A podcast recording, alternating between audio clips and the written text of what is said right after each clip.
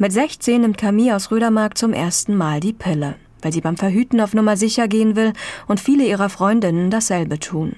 Ende 2019 bekommt sie dann auf einmal Fieber und fühlt sich schwach. Ich hatte pfeifersches Drüsenfieber und deswegen lag ich halt viel im Bett und habe halt nicht bemerkt, dass ich halt beim Laufen immer Schmerzen hatte. Ich dachte auch immer, das wären Gliederschmerzen und dann ist mir halt aufgefallen, dass mein Bein halt geschwollen ist von unten bis oben und es war auch leicht rötlich. Weil sich Camis Gesundheitszustand nicht bessert, fährt sie mit ihrer Mutter in ein Krankenhaus.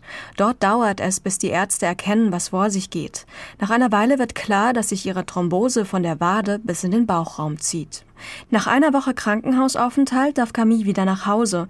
Bis heute muss sie aber blutverdünnende Medikamente nehmen. Die betroffene Vene und eine Venenklappe sind vernarbt und kaputt. Deswegen trägt die 18-jährige Kompressionsstrümpfe.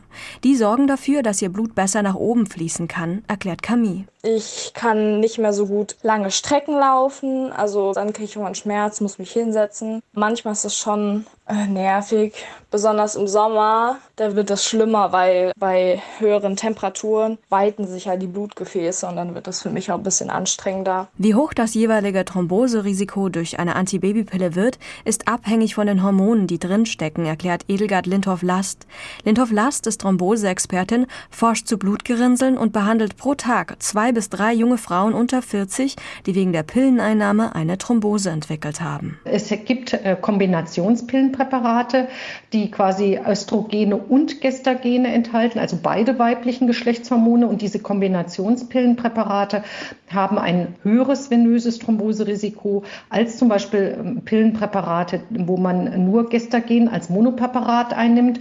Patienten sagen dazu oft Minipille. Aber auch Risikofaktoren wie Übergewicht steigern das Thromboserisiko. Also wenn zum Beispiel eine junge Frau mit 18 die Pille nehmen will und massiv übergewichtig ist, dann steigt allein durch das Übergewicht das relative Risiko für eine venöse Thrombose auf das zwei- bis vierfache an, auch ohne Pille.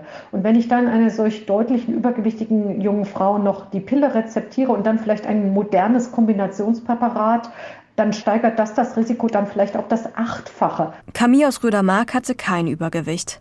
Nach ihrer Thrombose stellte sich aber heraus, dass sie einen angeborenen Gendefekt hat, der das Thromboserisiko erhöht.